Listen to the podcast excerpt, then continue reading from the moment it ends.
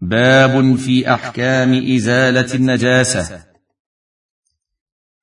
فكما أنه مطلوب من المسلم أن يكون طاهرا من الحدث إذا أراد الصلاة، فكذلك مطلوب منه طهارة البدن والثوب والبقعة من النجاسة. قال تعالى: وثيابك فطهر.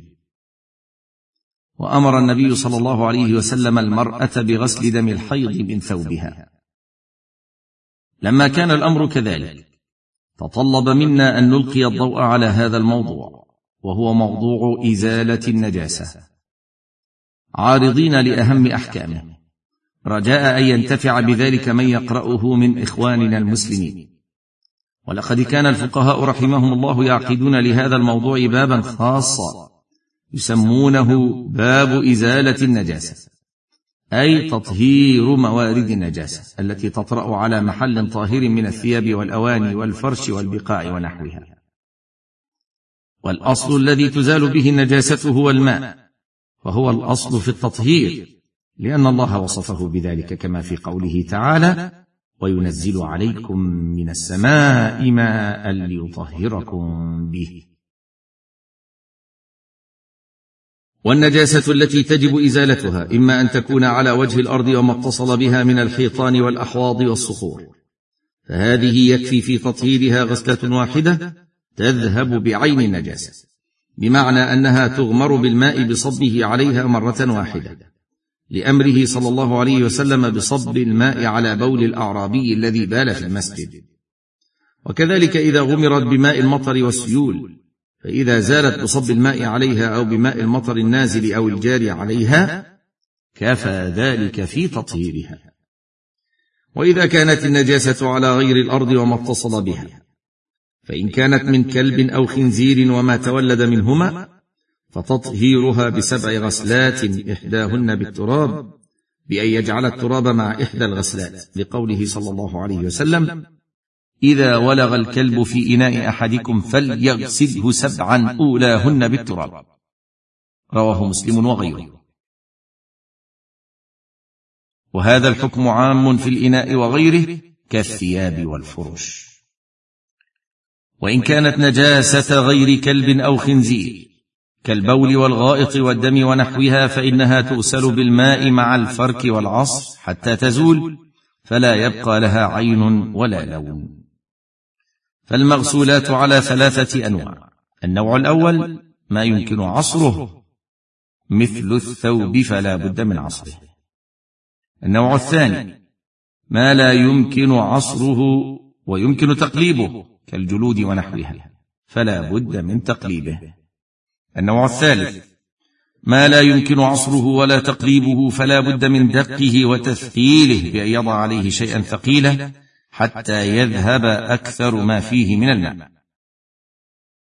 وإن خفي موضع نجاسة في بدن أو ثوب أو بقعة صغيرة كمصلى صغير، وجب غسل ما احتمل وجود النجاسة فيه حتى يجزم بزوالها، وإن لم يدر في أي جهة منه غسله جميعا.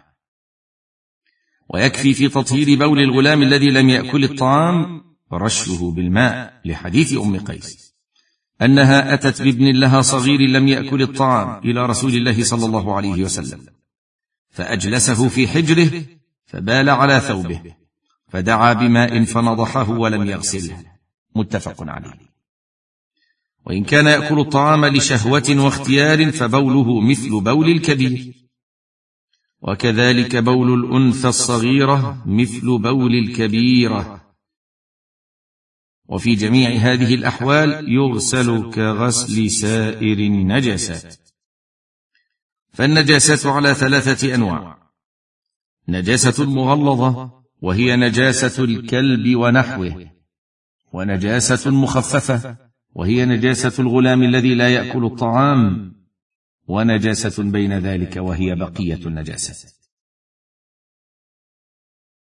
ويجب أن نعرف ما هو طاهر وما هو نجس من أرواث وأبوال الحيوانات، فما كان يحل أكل لحمه منها فبوله وروثه طاهر، كالإبل والبقر والغنم ونحوها، لأن النبي صلى الله عليه وسلم أمر العرنيين أن يلحقوا بإبل الصدقة، فيشرب من أبوالها وألبانها، متفق عليه.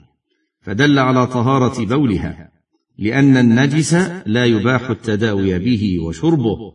فإن قيل إنما أبيح للضرورة، قلنا لم يأمرهم النبي صلى الله عليه وسلم بغسل أثره إذا أرادوا الصلاة. وفي الصحيح أن النبي صلى الله عليه وسلم كان يصلي في مرابض الغنم وأمر بالصلاة فيها، وهي لا شك تبول فيها. قال شيخ الإسلام ابن تيمية: الأصل في الأرواث الطهارة إلا ما استثني، انتهى.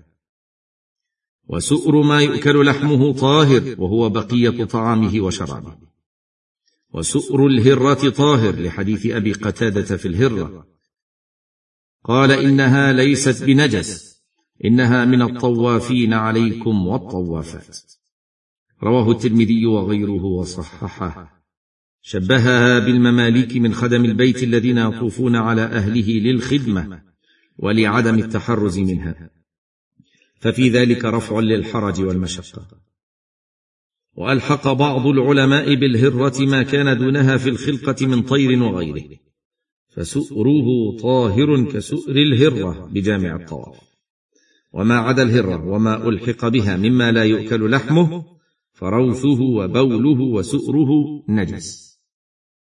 أيها المسلم، عليك أن تهتم بالطهارة ظاهرا وباطنا، باطنا بالتوحيد والإخلاص لله في القول والعمل، وظاهرا بالطهارة من الحدث والأنجاس، فإن ديننا دين الطهارة والنظافة والنزاهة من الأقدار الحسية والمعنوية، فالمسلم طاهر نزيه ملازم للطهارة.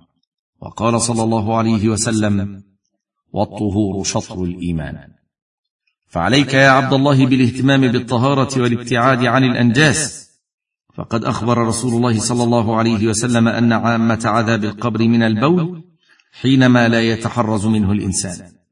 فإذا أصابك نجاسة فبادر إلى تطهيرها ما أمكنك لتبقى طاهرا، لا سيما عندما تريد الصلاة، فتفقد حالك من جهة الطهارة. وعندما تريد الدخول في المسجد فانظر في نعليك، فإن وجدت فيهما أذى فامسحهما ونقهما، ولا تدخل بهما أو تدخلهما في المسجد وفيهما نجاسة. وفق الله الجميع لما يحبه ويرضاه من القول والعمل.